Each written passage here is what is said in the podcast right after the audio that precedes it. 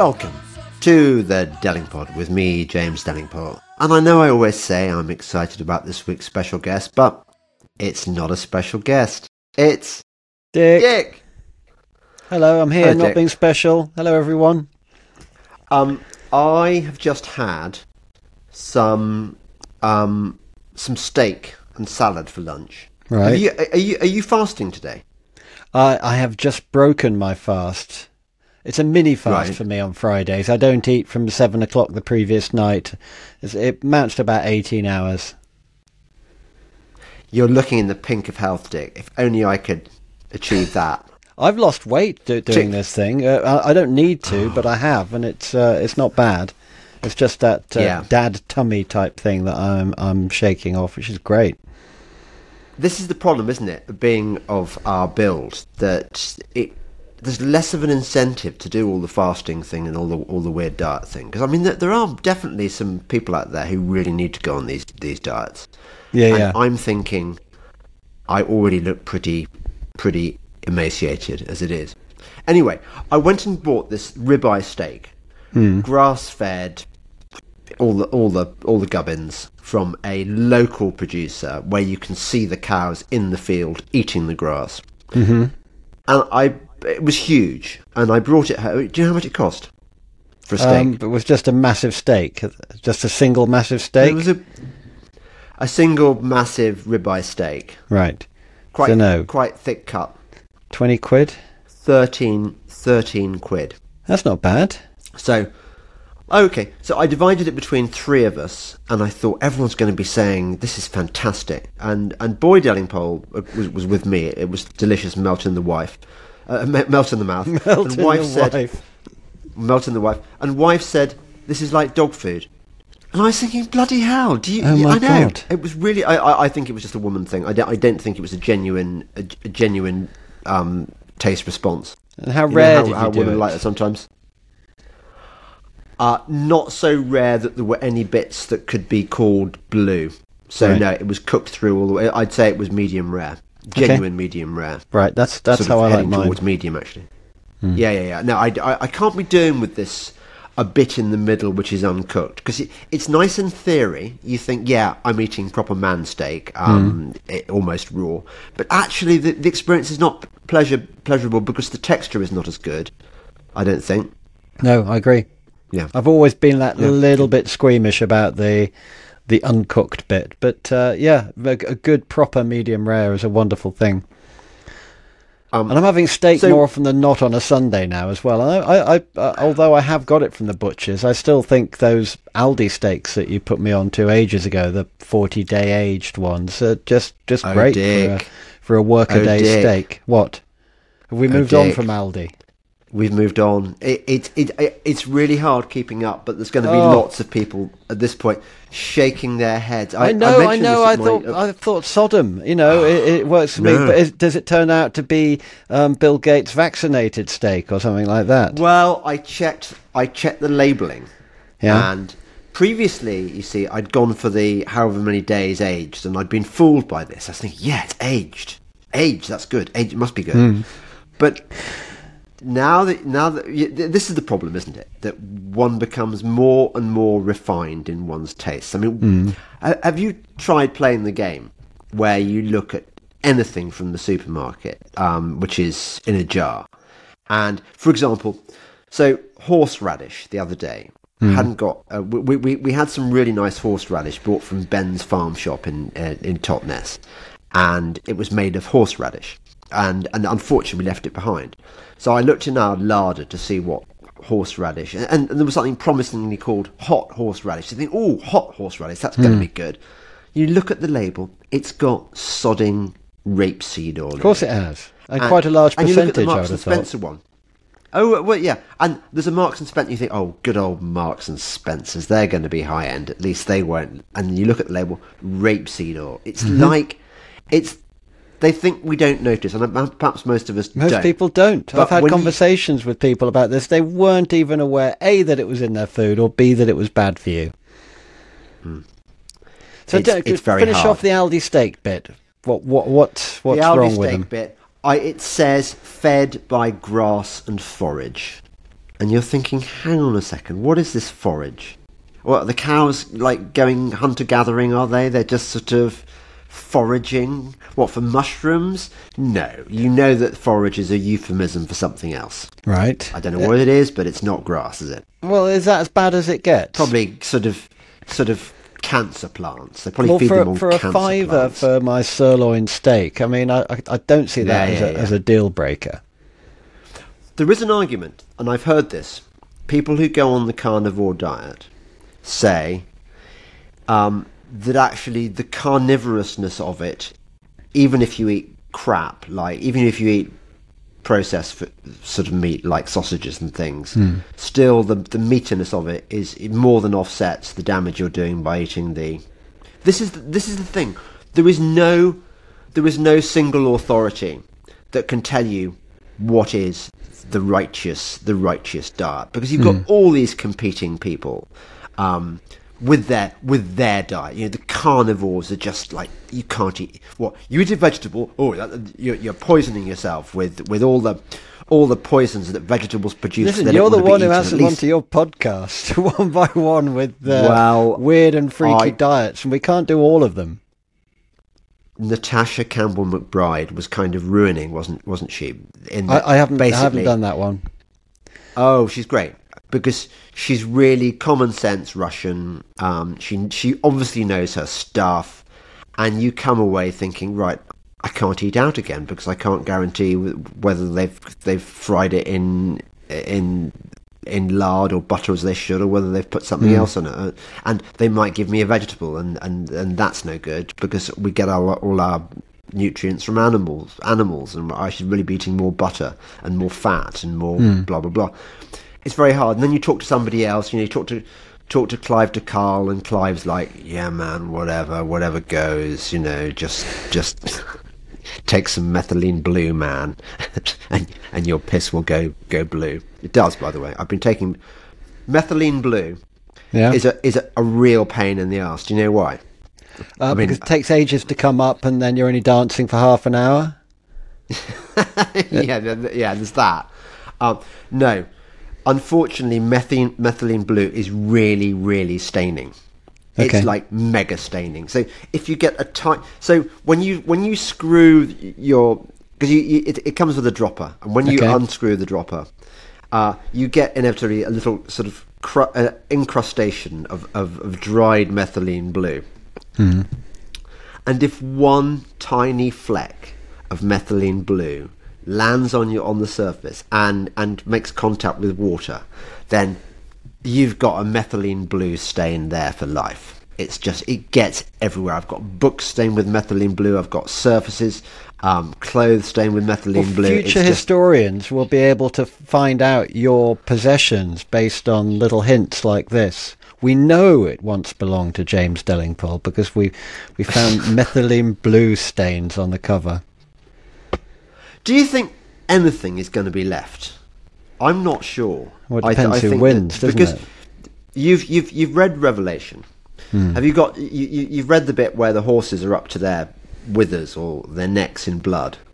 Um, I, I, I must have made myself. There's going to be so bit. much blood. Yeah. There's going to be so much blood and so much horror, uh, and it would go on much longer if if Christ didn't intervene. You know, saying like, "I've I've just had enough of this. It's too, too much." I mean, Hmm. they kind of deserve it, but I've had enough. I'm I'm I'm, I'm Jesus after all. Enough slaughter I think- I think- already.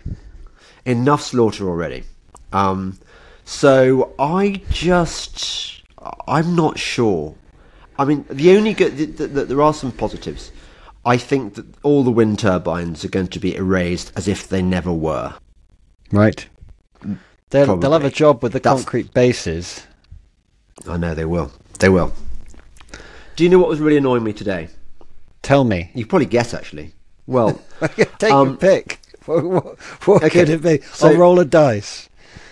go on, go on, go on. Uh, roll well, the I, I wish I had The- a dice to hand. the but dice there could be a, a- a- It had to be a twenty-sided dice from D and D that would have Yeah, lists would of things that annoy you. But what is it today? Okay.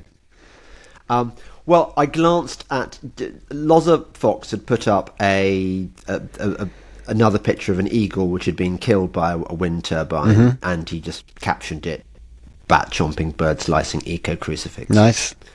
And as always, there were the wankers who maybe they're not real. Maybe maybe they're just just bots or trolls or whatever. Or maybe they are. I mean, that the depressing part would be they were, if they were actually real people trying to justify wind turbines, despite the fact that they kill all these these. Okay, so I'm just going to read you the one of the ones that really particularly annoyed me. I just thought this guy.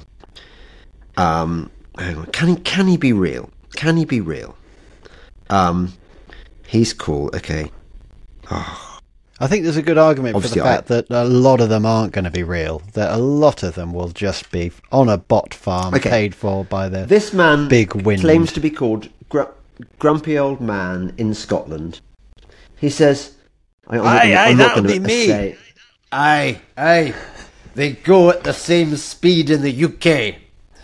Yes, 16, 16, uh, 16 metre trees ripped out for green energy isn't good, but those trees are predominantly commercial crops and would be harvested at some and commercial and would be harvested at some point anyway. Birds are reducing in the countryside due to habitat destruction, not killed by turbines. Well, who is this? Who is this complete twat? D- d- d- uh, okay, so he claims to have 785 followers. I don't. They've got to be. He's got to have paid for them in groats or whatever they have in Scotland. Well, no, actually, they probably have CBDCs, don't they, already in Scotland because of their their regime.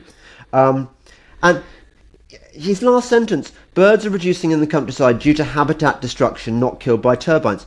Sorry, there's a certain amount of cognitive dissonance going on there. How are turbines not habitat destruction? I mean, they're the definition of habitat destruction. Yep. If they've got these whirling blades going round, killing animals as they fly, I call that habitat destruction. uh, uh, and the amount of space those concrete bases take up, and it- it's Yeah. just it, it's a bollocks. ar- Yeah, it's just a self-defeating argument.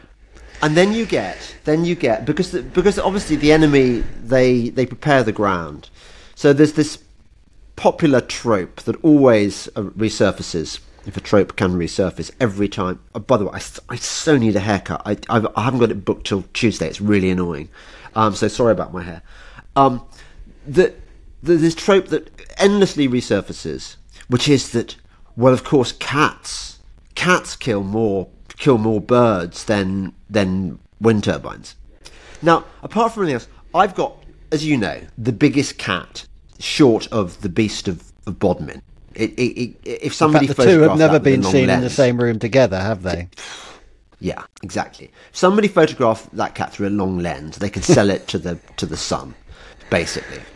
And never once have I seen that cat come home with an eagle clamped hmm. between his jaws. Not not even a, something smaller like a peregrine falcon. I mean, cats just don't go for raptors. They they're, they're not. They're not equipped for it. Wind turbines, on the other hand, are really, really well equipped for, for killing raptors, which, as far as I remember, are a protected species. And it, it's weird. In fact, this, I, I was going to enlarge on this to, to, the, to a bigger topic. It is weird how the enemy have persuaded so many people to say really stupid things and think in a way that goes against all evidence and all logic. So, for example, they have now persuaded environmentalists, people who profess to care about nature, profess to care about the planet, something must be done. They've persuaded them that these these devices that don't generate energy in any, on any useful level and yet kill bats and birds on an industrial sa- scale are green. And they persuaded these people to come up with all sorts of justifications about why they're green, even though they kill birds and bats on an industrial scale. James, it's free energy, for goodness sake. Come Yeah. on. What's Yeah. not to like about that? Uh, yeah, I, I mean, look, you, you I, obviously I've steered the conversation onto my pet topic, but I was thinking of other things. You, did, you hear the Shane Sador podcast? Shane, who? Sorry, you, you've Shane you've Sador used to be in the Illuminati. He, he he went. Oh yeah, to, no, I did see like that. Har- Yes, yes. Okay. So he went to Harry Potter magic school, trained by the Illuminati, so he could work dark magic, and he and he and he got that. Well, I mean, I, I I took some of his claims with a, with a pinch of salt. But when we got onto the subject of, of chemtrails, um, he he he made the point that that they have they we are so compliant with the enemy's um, we're so malleable we're so gullible that we can look up at the sky and see these crisscross patterns, like somebody's done a sort of noughts and you know started off a game of noughts and crosses, um, being made in the sky, and, and and instead of going, well, hang on a second, why are the planes doing that? Why are they flying one way and then then opposite? They, they can't be going anywhere. They, ca- they're not flying to Tenerife, are they? And and and then moments later you see these these um, trails, these vapor trails, as we've been encouraged to call them, sort of sort of um, expanding and floating, and, and then later on it gets cloudy.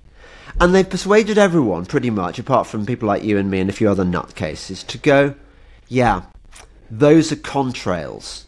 Those have been. That's what planes do. They make these things called contrails. And I know a pilot, by the way, and he tells me they're contrails as well.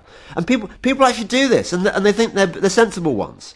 I Well, mean, the, the, what, the, one of the arguments I've heard for that one is, is what, one Yeah. of our one of our friends is a pilot who goes, um, "Oh, I love the bit where I'm flying my jumbo jet and I press the I press the contrail button. Ha ha, lol." And it's like, well, Yeah. I don't think anyone is assuming that the passenger jets are the ones that are putting out these chemicals. It, um, it's kind of like the straw man argument that says surely the pilots would know that they're carrying this stuff and Yeah. they'd have told us by now. And uh, and so they, they they do that typical straw man thing. And then there's the argument that says that uh, um, that they don't have the technology. We know they have the technology to do things like cloud seeding and and this sort of stuff. And then it's the but they'd have to do it on an enormous scale. Well they don't. They're just doing it regionally uh, you know, in a, in a piecemeal way. There's so much more to it, but people shoot it down with straw man arguments. And uh, Yeah, they do. it's actually almost more divisive than the moon landing argument. um, even more divisive almost than Paul is dead, which seems to have divided quite a few of my um, my my my followers. Um, but but I, On a different with with note with a- altogether, I very Yeah. nearly was late for this little get together because uh, I um, Yeah. chanced my arm at booking a very late uh, optician appointment. My optician just wanted me in for my every two yearly checkup. Now, I last Yeah. saw him just over two years ago and I managed to squeeze an appointment in this afternoon. And uh, he's uh, roughly my age and he's a Muslim and he's from the Black Yeah. Country and he's really switched Don't on. buy, don't buy a car from Dick. Don't whatever, whatever he's selling you. Don't. I, I let, I If he's selling him, you a, F- a Ferrari for a fiver, don't. I let It- him it's- burst it's trick. wa- uh, burst air into my eyes, so I do trust him. But Okay. he he's kind of rabbit holey. Um, he was Mm-hmm. two years ago when I first started talking God to him. He was completely um, excited by the whole thing. He really wanted to talk about it more. So what we now end up doing is a, a 10 minute eye appointment and then a 20 minute discussion on religion. And we continued that today. Yeah. And um, basically, we, we talk around the, how close Christianity is to Islam. And um, uh, and he was talking about, uh, you know, we, I could say things like what we're lacking today in society is the morality that, uh, whether you believe or not, that uh, faith lays the groundwork for the morality of society. And uh, and he said it was equally true of, of his faith to mine that that that we lamented the demise of that. So that was one of the little ones that I knew would we- we'd have common ground. But he's a, a, a an enthusiastic. Um, uh, student of comparative religion. So he loved talking about the differences between Christianity and, and Islam to me, and we just we agreed on ninety nine percent of the stuff. Dick, it's, it's, it's Islam. Islam. Islam. Um, but his S is bone of contention is with uh, Paul, the Pauline stuff. So um, Yeah, but but yeah, you see, I, I you get into trouble for that with with with Christians because because Paul Paul is kind of key. I know he's absolutely key, but uh, to a normie, it wouldn't seem like a big deal. And this is what I said to him. I said, "Yeah, we're ninety nine percent um, in agreement, but that one percent has caused wars. That one percent is enough to to completely fall out over, and it's really key. And I, I said in a nutshell, it's uh, whether or not Jesus was the Son of God and the Trinity. And apart from that, you you you guys are cool with us, but they're kind of key key facts. So yeah, no, I, I, wasn't giving it away. I was just, um, um, mm. you know, agreeing with him how close we both were. Anyway, it was a good appointment. I, I think you should drop next time. You should, you should, you, you'll get a really good pair of glasses for this. Say to him that that you think that the English um, girls go around dressed like sluts and they deserve to be raped. See, like He's a nice, modern, very westernized guy, I, and we yeah, get I'm on teasing. great. Of course you are. I'm, I'm, I'm teasing. Funnily enough, my my my eye guy is also a Muslim, I, but I haven't I haven't broached the um, the. Uh, yeah, no. I look. I mean, I'm I'm. I think that most of the Muslims are on our side yeah. in this war. I think a lot of them, a lot of them are a lot of them are wise to the the shit that's going down. Mm-hmm and um, yeah. But well, I said but, I said to him basically to, just to can to, to, to put a line under this one. I said um, you and I have far more in common with each other than we do with atheists. Yeah, yeah, we do. But but actually, not to draw a line under it, because I have to say to you, Dick, mm-hmm. you obviously haven't gone down the opticians rabbit hole. Oh, for because, goodness sake! Yeah, you think about this. Think about this. That we know that dentists are, by and large, a, a, a massive conspiracy against against one's health. What with mm. mercury, amalgam fillings, certainly and, against and so one's and, teeth. Yeah, exactly. Uh, doctors, me- medical doctors, they're they're trained in the in the um, allopathic medicine, which we know is deleterious to our health. Why do you think that opticians are ex- going to be exempt from this? They're, they're not. They're selling okay, but you. We know that our eyes will degrade over time, whether uh, opticians yeah. intervene or not. The, yeah, but you see, are the are the are the glasses, the ever stronger glasses they're selling to you, are they actually contributing to your to your decline? You well, see, no, a good optician I've, will tell you only to wear them when you absolutely need them because he knows that your eyes will get lazy with them. I, I see your dicks being a normie day today. Um, I think you just haven't spoken to me for a while, just because I'm not saying opticians are part of the part of the great conspiracy.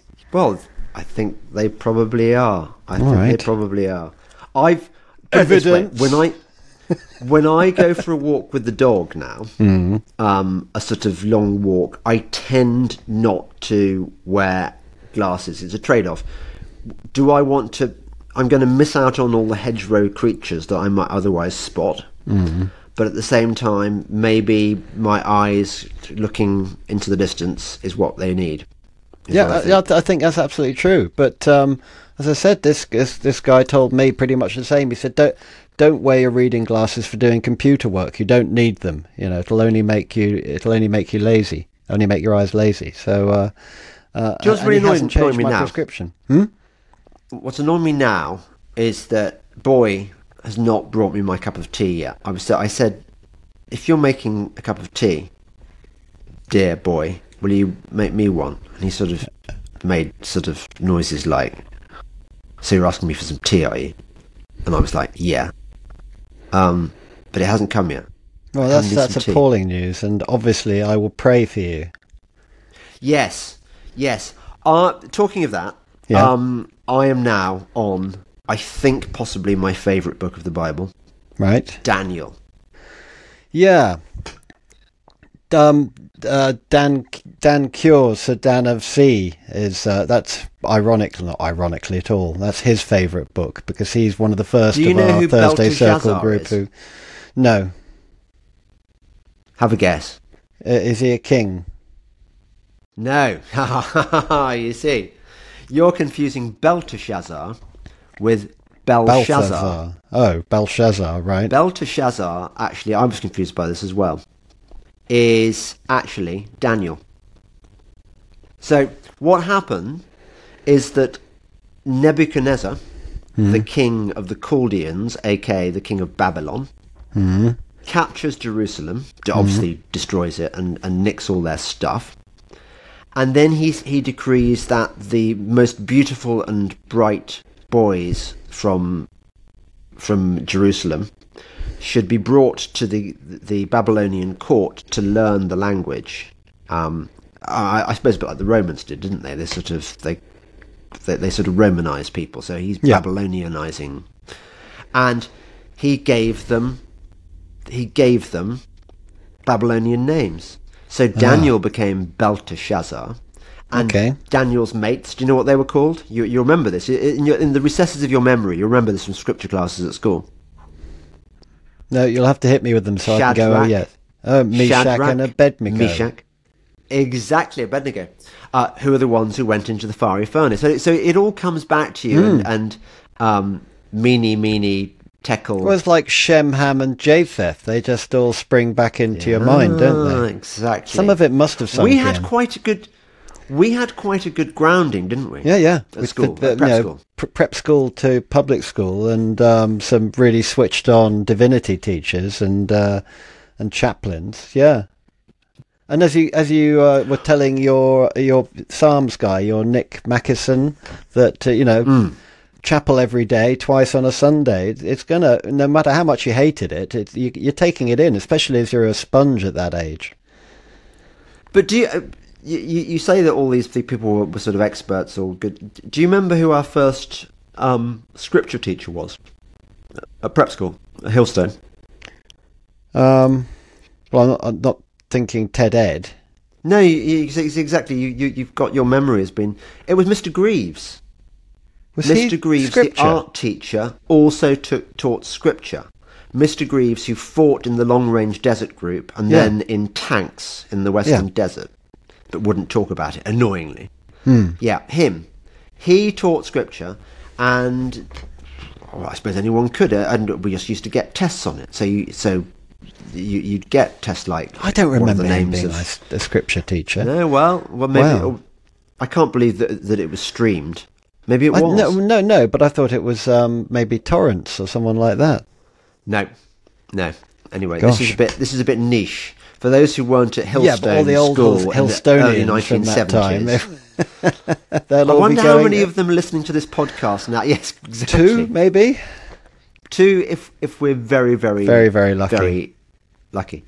Um, yes, but it but it is is great to have this stuff, and I wonder because I was really good at scripture at school. I used to always come top of the class, and I'd love to go back into my mind as I was then, and and try and recall what it was that I um, felt about this stuff. Did I think it was just a waste of time?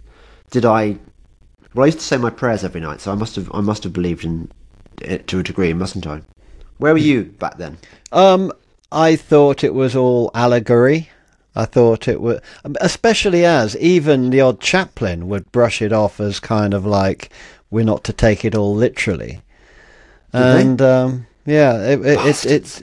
Uh, uh, I, I'm, I feel a bit betrayed on that front because no one actually came out and said this woo stuff. You'll love this. This this you know the stuff to actually reel in kids. A little bit of woo would have gone a long way. But no, we, we were taught Yeah. not to not to believe the, the, the weird stuff, and certainly not to dabble with revelation. Um, so you know, they, they, This is how I white pill the kids who I go riding with where, you know, during the school holidays when they're on their ponies. I just I just sort of red pill and white pill them. It's great. I say, what are we covering today, kids? Are we going to do the Titanic, or are we going to do dinosaurs aren't real, or I say, oh, let's do it. And they say. Oh, we're learning something in our history lesson. Can you give us some, something to? Oh, nice. So, yeah. Well, my, Good. my big favourite at the moment is um, uh, creationism versus Darwinism. And uh, And you're a Darwinists haven't got a leg to stand on, have they? Their No, theory is such a load of bollocks.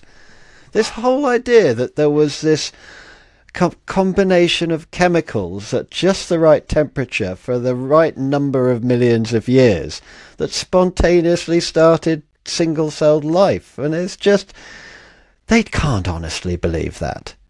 And, at best, they'll say, "Yeah, well, it's better than your theory that there's a big sky fairy." I said, "You know what? I don't think How? it is a better theory.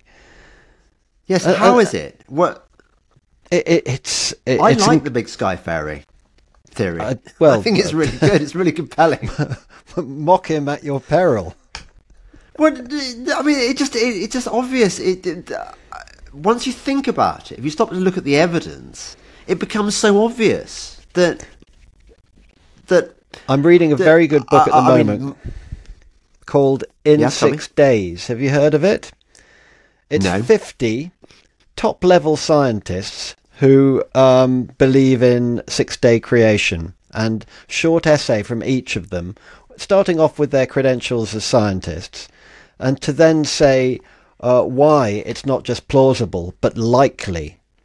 And, um, you know, they talk in terms of Okay, so you think there's a primordial swamp that somehow one day came up with the first single cell that ultimately split and became everything that was life on Earth. For that to happen, you don't just need the right ingredients. Where are you getting the amino acids and the correct? Um, uh, you, you need an oxygen source. It needs to have actual life in it and the nucleus and the the DNA and RNA within it. It's not just a cell is not a simple thing that will happen if you throw the right amount of chemicals together. And this idea that uh, yeah, but you've got to add in it's got millions of years for it to happen. Well, it can't happen over millions of years. It all has to happen simultaneously or it doesn't happen at all. You can't Yes. expect one Yes. part of the cell to create and then wait an, a, a, a millennium for the next part to just happen along. That cell isn't going to wait around. It'll be dead in, in, in seconds unless all the gredi- ingredients are there together. So, um, this was only one of the essays, but after you've read about four or five of them, you put the book down and you're going, well, this, it's so glaringly obvious. I, I thought this book would be a good counter to, to the, uh, to the Darwinists because I, I didn't have any particular good arguments against their theory. And now I'm like, well, how did I ever believe that Darwin crap? So yeah, I'll, I'll- certainly put it your Well- way, but I'm enjoying it at the moment. you you you believed it, we believed it because it's everywhere. Uh, You you pretty much cannot read an article on the subject of certainly the biological sciences, um, or wildlife or anything without encountering just just dropped in casually um, something about about evolution. It's although weirdly, I was watching Only Connect the other night. Do you ever watch Only Connect? I don't watch any live television. Okay, it's the only BBC show we watch because it's the only one as a family that we can tolerate. You're still a TV together, reviewer, from, so you're allowed it. apart from Australian MasterChef, and Of course. the the yeah, and Victoria Coren, who I consider kind of liberal elite, bordering on Satanist, Luciferian, you know, Illuminati. Um, there was a there was a question that came up about evolution, and she she just said, uh, "Of course, I don't believe in evolution." And I was thinking, this was a really striking thing for anyone to say on, on the BBC, and we all did a double take because it because we're thinking, is it a joke? Is it is it is it one of her? Is she taking the funny piss? Jokes, unfunny. She doesn't do jokes. I mean, she tries jokes, but she's famous for un- unfunny jokes. So anyway, um, boy, boy did a did a, a Google thing and discovered that she's well, it wasn't totally clear whether she is um, Jewish or, or, or Christian. I mean, I mean, the, the Corens are Jewish by up by you know uh, um, family lineage, I should think, but she may have converted. I don't know, but anyway, she she believes in God and doesn't believe in in um, doesn't believe in evolution. right. So that's good. So that's Well, what, that, that's you know, what- I'm amazed that got through. She, you know, the one that I know. slipped through the uh, the censors. But it's one of those things that you don't challenge, and if you do, you're an absolute loon. I remember someone recently saying, "Yeah, but now, of course, James Delingpole is a young Earth creationist, and you know, who saw Yeah. that coming?" It, it, it just puts you so totally out there. Um, do you remember my two Yes. bosses when I worked back in Cheltenham for the, a branding Yeah, agency? And they're both evangelical Christians, and they're they're both. Whenever we talked about this sort of stuff at work, it was like, yeah, yeah, fossils. It's it's all. It's not what you think. I said, but but but carbon dating, yeah, that can be falsified. And um, And I said, you, you really believe the earth was created in the way that you're told the Bible? Yeah. And they were they, they didn't try to convince me. They just had a, a, perfectly rational argument every time I had one for them. And I was thinking, you guys are really confident in your complete lunacy. I, you know, good on you for believing it, but woo. Yeah. and so I know that. yeah, I know that's how we come across. In fact, a um, lot of people um, watching this now will be will be going woo, and we don't care. We don't we care. Totally, totally don't because we're based. Yeah. Uh, yeah, yeah. No, based I thought you put it very well. D- yeah, based AF. I thought you put it very well, actually. Um, that because it is one of that one of the hand waving things that that people defending evolutionary theory do is they say, look, it happens over millions of years, and you and you think, oh well, if it happens over millions of years, well, that explains anything. Everything. could have happened in that time. anything, exactly, anything. Yeah. Because they don't want to go into the detail because no. it's oh, Dick. Oh yeah. my goodness. Have you come across the staircase of disbelief? No. Oh, I'm going to send you the link. Right. the staircase of disbelief. I, I unfortunately, I, I, I, I've forgotten the guy's name, um, who came up with this it's not a theory. It's a it's a, a, a framing device explaining why. I was, I was, thinking there was literally a staircase that is really because there's someone on Facebook yeah, yeah, currently posting lots of Facebook pictures of really Did terrifying you, staircases. You only see it. With, uh, you had missed it. Uh, the blue moon, right? That was the other night. Oh right, yeah, yeah, yeah. There was a blue moon which will not appear again until probably we're, we're dead. You know, like which like of course I missed totally 20... because I only found out about the day after. Okay. So yeah. Well, if you looked just underneath the moon, you would have seen the staircase of disbelief, which is actually what Robert Plant was thinking of when he wrote his Stairway to Heaven. Literally, when he wrote Stairway to Heaven. Right. No, no, I'm making that up. Oh, Not for God's sake, don't do this on your credulous brother. Sorry. Sorry. The staircase of, of disbelief is um, essentially the gulf that separates normies from from us. Mm-hmm. And he explain. I'm, I'm not going to explain it as well as he does, but he says, look, you don't you don't embrace conspiracy theories all at once. You you you you get on the first step. Say it's that maybe there weren't any weapons of mass destruction in the mm. in hmm. the Gulf War. Maybe maybe, uh, unbelievable that that might seem. Maybe Tony Blair actually lied to us, and and, and President Bush lied to us in order to engineer the war. They just needed an excuse. Or it might be, a similar one might be, maybe there was more than one gunman involved in the in the assassination of JFK, and maybe it wasn't. It, maybe it was a bit too far from the bookstore, the book depository, for for this guy Oswald to get in a decent headshot. Maybe, and so you're on there, mm-hmm. and so you've got your doubts about the system, uh, and that enables you to move on to further and further up the staircase of disbelief. So once you've accepted the possibility that state agencies are are morally compromised, that they do not necessarily act in your interest, that that the authorities are not your friend, and they lie to you, and they do worse, you're ready for the, you're, you're ready for things like false flags. You think yes, not only did they lie to us about the Gulf War and about JFK and all the moon landings, but also they actually kill innocent people to in in fake attacks to blame the Muslims or to or to or to justify new wars which which benefit from the military industrial complex whatever. But that but you cannot you cannot reach that point on the staircase of disbelief until you've taken the baby step towards first accepting that hang on a second maybe the authorities are, are not as trustworthy as we thought. You see that?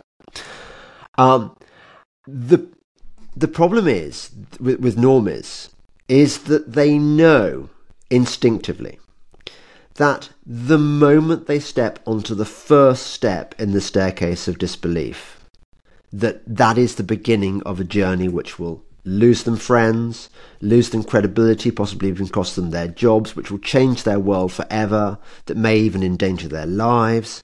And so most people Um, you know, they, they they can sort of flash forward and and and see what's. Thank you. Are you still there, Dick? Yeah, I'm still here, but but I have in fact lost your image, uh, and um, you're Yeah, just yeah, about okay. on a faint voice at the as long as moment. Okay, that's apparently. And I know it must be your working. end. I, I know you traditionally not. blame your guests, No, but it's uh, saying it, it's saying your your internet shit, not mine. Actually, yeah, yeah, that, when that's the, the line all the internet- time, isn't it? Okay. Anyway, um, this is why we have such trouble reaching a, a, a, chunk of the population. They never want to go even onto the first step because they know instinctively what it's going to cost them. So they'd rather remain in ignorance than than know because they know the consequences of, of knowing are so great that it is better to remain in ignorance. Do you see? Yeah, no, I- I get that, and it works on a lot of levels. On a very simple level, it's the sort of people who will still go to Costa every time they want a coffee, because even though they know it's not going to be the best coffee they ever had, it's reliably the same as the last coffee they had, and they will have surroundings that won't challenge them in any way, and uh, they they won't risk uh, a, a, a- an experience in the unknown by going to the local indie cafe. Uh, and there's those Yeah. of us who And wouldn't a- go if anywhere near a Costa. Chops her, if a little girl chops her, Oh her- yeah, her yeah. We, breasts we we know all about the the um, the, the, the doesn't doesn't it doesn't boobs matter off because the main thing Costa. is they've got consistent coffee. Yeah, yeah, yeah. yeah. But um, it, it, it's it's why normies won't take the first step, as you say, because you know it, it's a, a can of worms, and they'll just keep the lid firmly on it. But uh, yeah, like, you'll have to send me links to the entire staircase of disbelief theory. But uh, Also, I'm a bit I'll send you a link discombobulated to- at the moment by not being able to see you. Uh, i- is Ah, there anything can you can do I to can make see you. I can Yeah, see you. Okay. Your voice is now at Just- least quite clear. Yeah, well, I can I can see you you blurrily, and the main Is thing one of your the one of your that they'll get it Oh. all and it'll be fine. Um, is one of your children playing Call of Duty or something like kids do, They don't. something like that? they don't play video games. Oh, no. right. I used to think that was a bad thing. I think it's probably a good thing. Yeah, But you think definitely a about good the, thing. to- the, the the life wasted in playing video games. yeah, what- no, that's why how they're is that a good They're- use of they're- life? they're- it, it's um, bread and circuses, isn't it? Totally is. Totally is. The other thing I want to send you, Dick, when I send you the staircase of disbelief, is I- I'll Hmm. send you my Substack. I've, I've, I've, been on a sort of Substack roll. I mean, and, and my other platforms as well. But I was halfway I through the Substack. Hitler one the other day. Oh, the Hitler one. Yeah, that's Yeah, good, I, I got halfway through it before I realised there was another several pages of it. So I, I paused and I thought I'd save it for another day, and I haven't got back to it yet. But I, I was um, I was smiling as I read it. Well, that is the joy of. I mean, that's the upside and the downside of, of, of Substack is you haven't got an editor saying, you know, um, yeah, can you give us twelve hundred words by by three p.m. So, so what I find is that I, I deliver sort of two and a half thousand words by by three p.m. about three weeks after I started the piece. Right. Because because you've got you've got no limits and, and, and there's lots of room for digression and so on. Yeah, but, you've got yeah, an internal about- editor, uh, uh, you know, uh, sat on your shoulder, whispering into your ear, and, and after years in journalism, uh, which actually segues really nicely into this. Do you remember my old London friend Malcolm, who gave us Yes. the story about the about the story of his brother meeting that girl at the party, who liked to be mole gripped?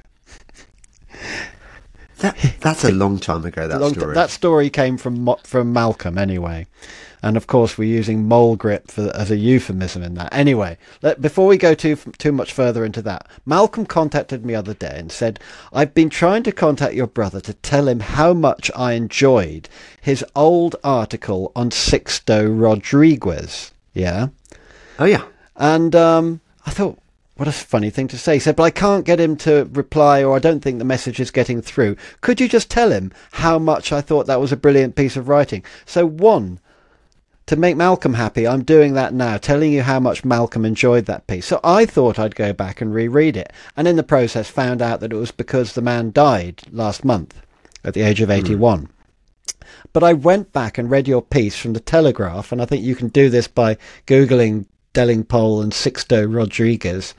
Uh, from 2009, and it really was an excellent article. It was um, you you were good at that shit you were good at the, the, the interviews and the background story and uh, and engaging the, the, the reader. It was it was a real pleasure to read all over again.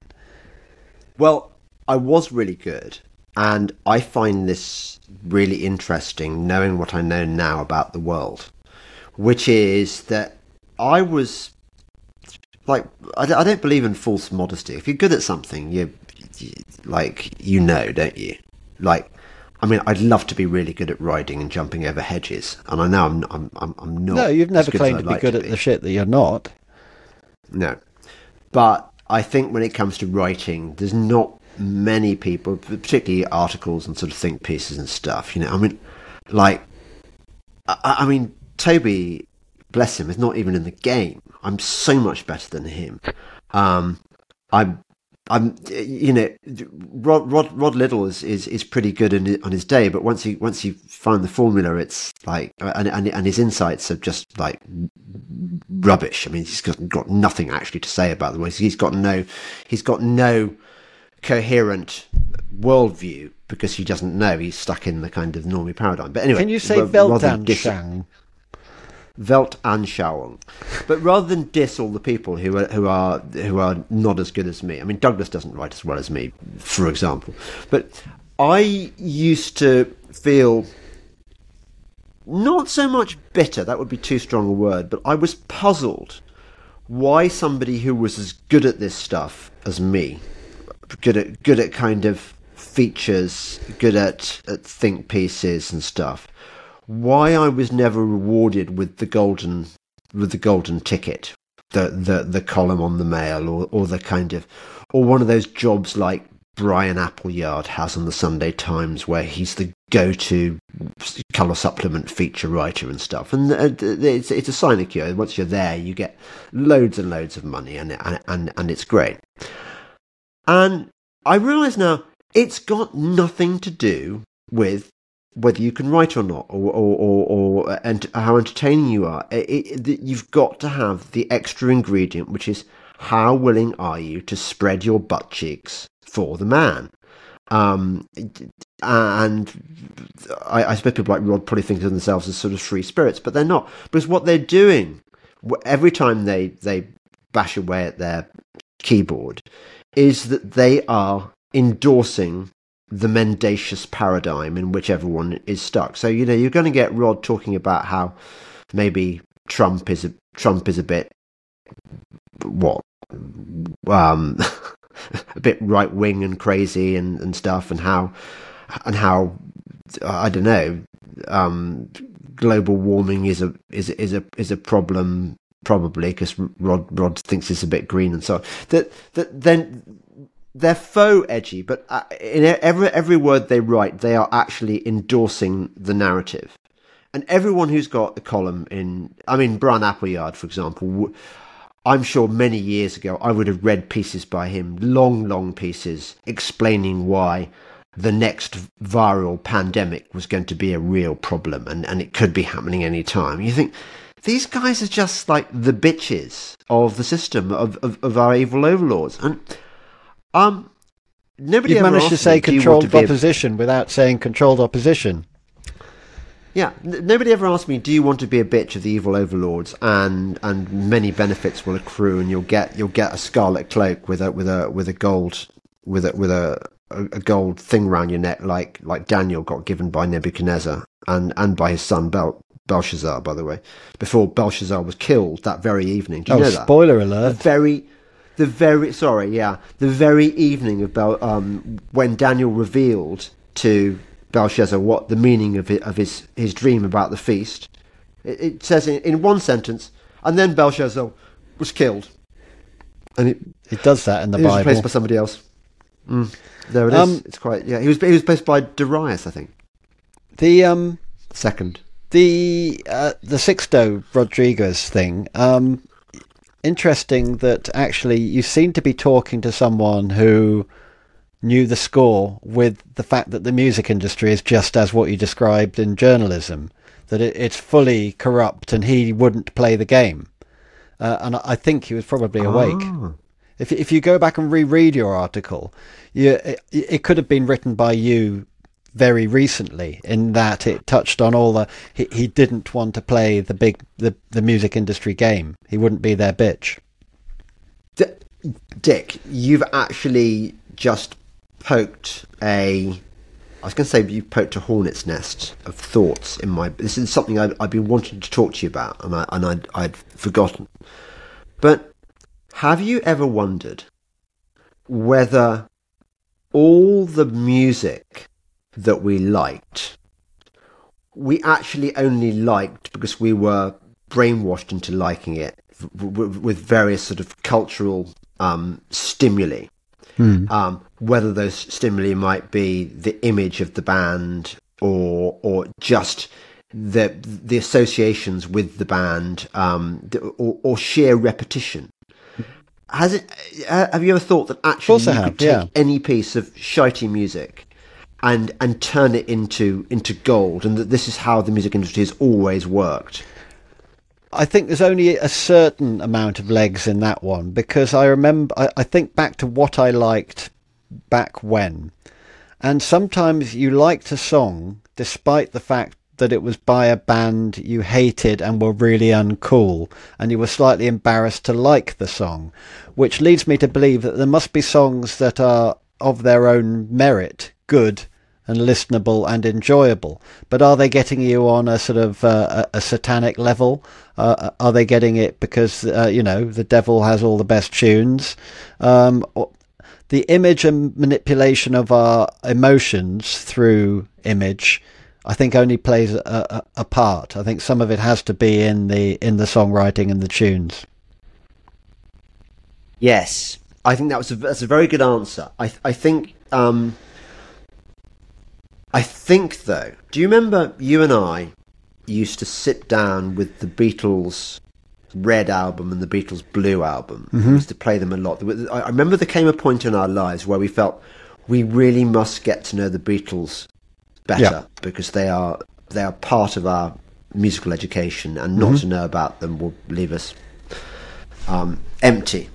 And although we found certain songs which are very, very good, I mean, Eleanor Rigby, Strawberry Fields, a few others, I do remember even at the time that I, that not really expressing it because was one didn't one had been programmed not to express such things, but how so much of their catalogue is absolute shite in hmm. in different ways, and looking back on it, I mean, well, looking at looking at their back catalogue now. I I think there is no way that that was written by four lovable mop tops from from Liverpool. The, the the variety is far far too great. There's no common aesthetic there. Even if you even if you had oh scabrous cynical John Lennon versus twee winsome Paul McCartney, even that doesn't explain the the the, the variety of their stuff. And hmm. I, I I I very much buy into the idea that this was this was all this was all written by other hands, and then say, "Oh, I think I've written something a bit Ringo-ish today." You know, I, I, this is a good one, Dick. Yellow Submarine. Hmm. It, it, it's it's a clue about the about the, the, the about flat Earth and about the nature of our, our experience that we are living in a we're, we're this is it, we're in a yellow submarine, and um, uh, sky of blue and sea of green. It's all Right. it's all the description of um, a bit They're like telling you what they're doing in plain sight. they're telling you what they're doing. A bit like Psalm 19, I think, tells you it gives you a clue as to as to the the nature of. It talks about the firmament. right. Uh, the heavens declare the glory of God, and the firmament showeth His handiwork. Uh, and it, and it, it, it goes into detail about about. Um, there's a really really good line in it about um, uh, the. Uh, In them hath he set a tabernacle for the sun, which cometh forth as a, as a cometh forth as a bridegroom out of his chamber, um, and rejoiceth as a giant to run his course. I love the idea of the sun coming out like a like a uh, a bridegroom out of his out of his his um, chamber and running about like a giant, delight enjoying enjoying what he's doing. I haven't got on to that particular psalm yet, but um, I, what I have done is, as, as, as I mentioned earlier, watched your first um, Psalms podcast. And uh, obviously, you're covering. You just do this.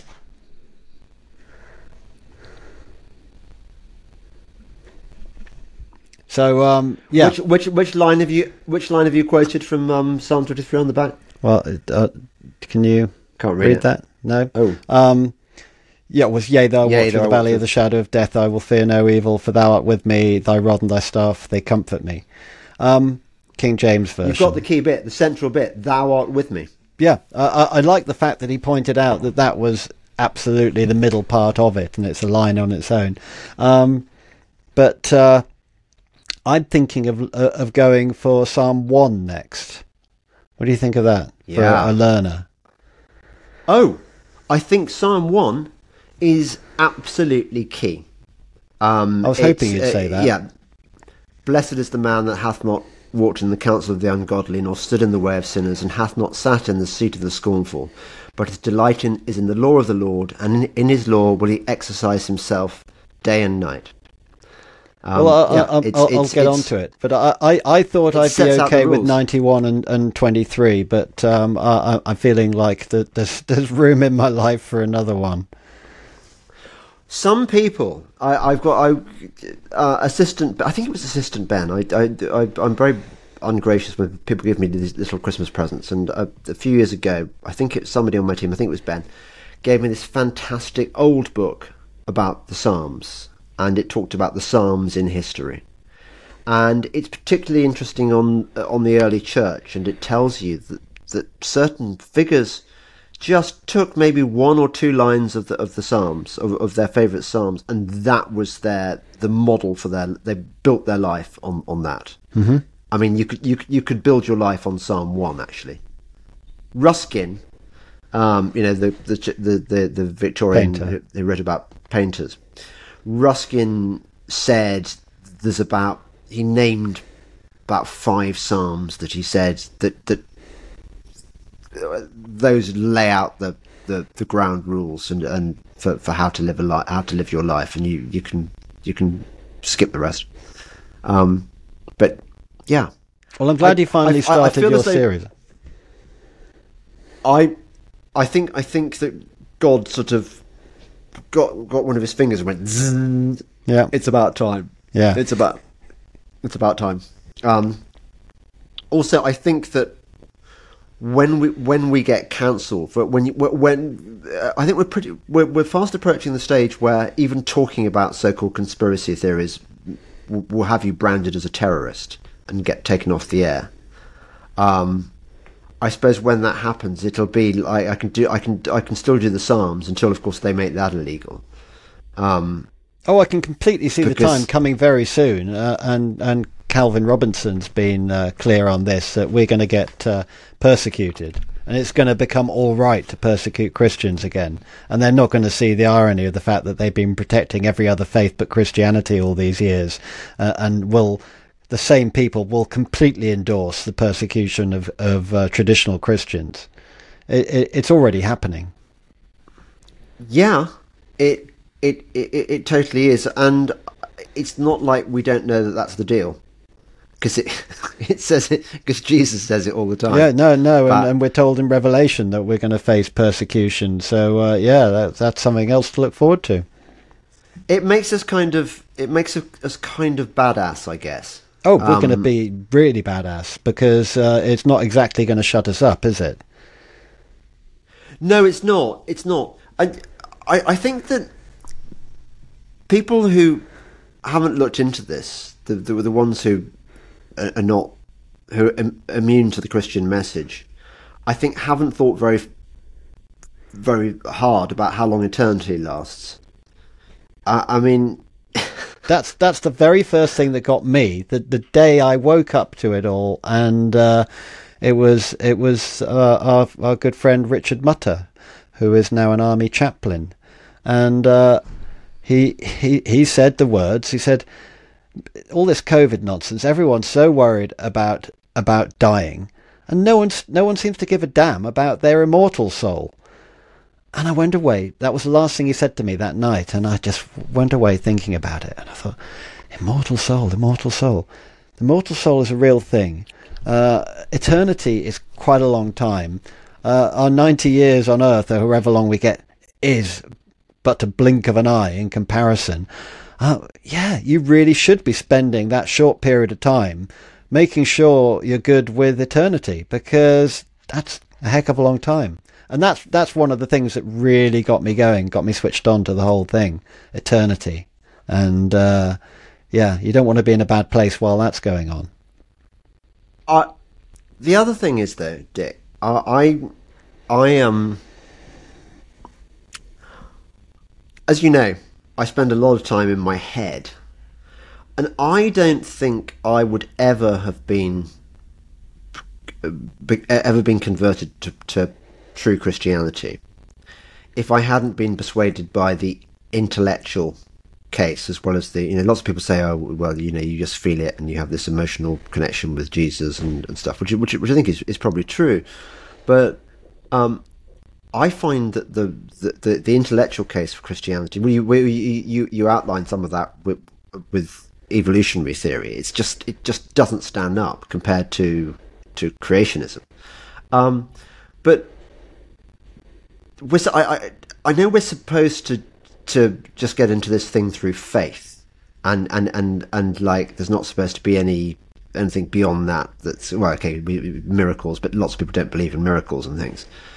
But actually, there's so much really compelling evidence that this stuff is real.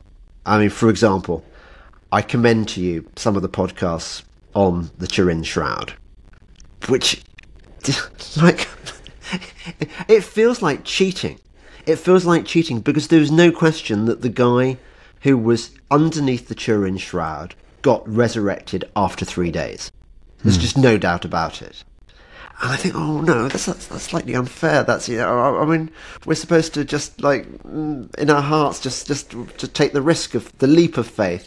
And hmm. actually, here it is, like God saying, no, no, no. Here's some evidence for you. Or I recommend. Somebody sent me this. I'll send it to you. Chuck Missler. Have you come across Chuck Missler yet? I've seen the name. Yeah, that's as Chuck far Missler's as I can really, say. He's, he's, he's, he's, he's, he's dead now. Um, well, obviously he's, he's alive in heaven, but but he's um, he did this one really good thing where um, well, he's done lots of good things. He did this one on um, he said there's a way of looking at the Bible. Um, you know, how do you know it's true? How do you know that? You, you know, you get this line from atheists all the time saying, "Yeah, but it's just stories made up by people to justify their fear of death, and you can't trust any of this stuff and all, all, all the stuff that that we hear." And he says, actually, God has put this this his imprint on the scriptures, where you know that this this couldn't be accidental. That this this stuff is is is real, uh, um, and it has to do with the number seven, which which is the holy number, and it it's a bit like the mathematical possibilities of of evolution. That, that there's no way that, that animals could have evolved because the, the, the, the chances of, of each successive stage stage where they kind of mutate from from I don't know a fish to a whatever uh, a cat whatever. They're, they're they're so implausible that you string them all together and it, and, and you you've you've got sort of in, infinity to, to one against. Um uh the, the um and and, and he, he goes he, he demonstrates that that the the, the well, I, I, I, can't explain it. It's just, it's just you, you, you, you sit there listening, and your just jaw hits the floor when you realise that wow, there are all these codes embedded in the scriptures in the Bible. I think particularly the King James Bible. Actually, for some reason, it's um, there's a guy does another podcast explaining why the why the King James Bible, sixteen eleven. It, it's it's it's all the, all the kind of gematria and the numerology and all, all the significance of it. This is the book that that that that the prophets predicted would be the binding the binding um, scripture that, that united all, all Christians under under under God's God's word using universal language English and um but anyway um well you're going to have to send me a link to it. him yeah I, I will I've lost it in the telling anyway yeah look, look up look up Chuck Missler and well look there's, there's Seven. one other thing you were talking about the uh, you, you were enticed by the intellectual arguments I think the uh, as uh, a painter and an artist, mm-hmm. I think there's a lot to be said for being enticed in on those grounds because little story. My good friend Andy invited me to attend choral matins at uh, Hereford Cathedral last week, I think it was, or the week before. Um, because we've been looking around for for non woke church services where we're not going to get a uh, um, a rainbow flag, Ukraine. Black Lives Matter, Ukraine sermon. So he found this choral matins, which is the third service of the morning that's gone on at Hereford Cathedral. Um, you've already had morning prayer and you've already had the main communion service. So it's the third service. No, it's eleven fifteen. Hardly anyone's there. I think the congregation amounted to about eight people, uh, easily outnumbered by the choir, who is a visiting choir, each week a different choir. This is there's a season for this, and they normally have the the Hereford, Hereford Cathedral Choir, but they have a period of time off, during which time visiting choirs come. So you get to sit in the unoccupied choir stalls because the choir, being about 14 people, only occupies a small part of it and all the um, the liturgy is sung uh, in responses, and the choir are singing it. Uh, there is a little bit of participation. You sing two hymns, and they both happen to be belters, so that was nice. Um, and you're surrounded by this complete beauty of, of, Hereford Cathedral, which is a lovely cathedral. Of course, it's got the Mappa Mundi in there as well, which is another good reason to visit. Um, is that flat? Uh, yes. um, it's not a globe. Um, but I was thinking that if you were a member of the public who drifted in to come and have a look at this cathedral, because you're in a city, a, a cathedral city, you go and have a look at the cathedral, you'd be hit by the stained glass and the beauty of that. Um, oh, and you can go to the the SAS um, uh, monument in there, the SAS chapel, um, and all around is the, the, the, beauty of the architecture and the glass, while this choir is singing something that could have been sung a thousand years before. You can be completely transported in the moment. And if you were even slightly Christian or had had your doubts about atheism, this thing would surely take you the rest of the way. You know, be swept away by the beauty of the whole thing. You'd have to ask yourself, there's got to be more to this than I initially thought. So there are lots and lots of ins. You can have an in on an intellectual basis. You can have an in on a purely a an artistic basis. But uh, I think they'll find you depending on what your particular, well, let's call it a vulnerability is. And it's great that it got you on the intellectual front, but I, I think a lot of people will be brought in by the beauty of the whole thing. Oh, yeah.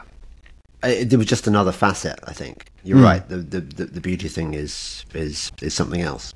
And also, there's the going back to to the um, evolution and stuff. There's the nature thing. Consider the lilies. Yeah.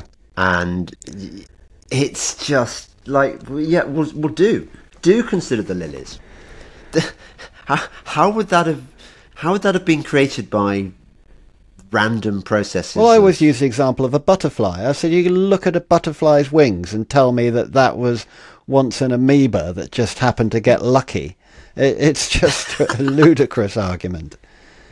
So um, you know, consider the butterflies and the lilies. But uh, yeah, yeah I, I, well, I've I, I have been considering the butterflies recently, and what I love about the butterflies, apart from the fact they've got lovely fluttery wings with lots of colours on them, is that butterflies seem to be really, really fussy about when they come out.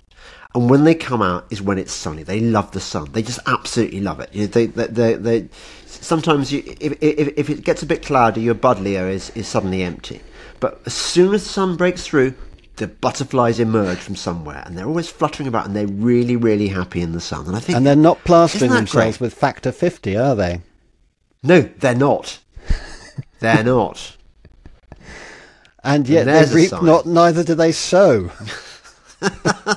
hey, listen, we're going to go soon because I'd noticed that it's, uh, we're over our hour.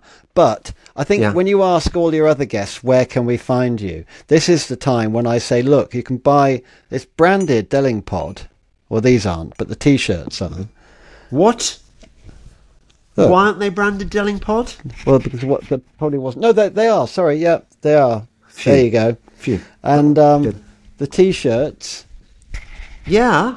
yeah, and They're you can get t- them yeah. on delingpolestudio.com. So you could put that as a nice little link at the uh, at the bottom of your thing. DelingpoleStudio.com.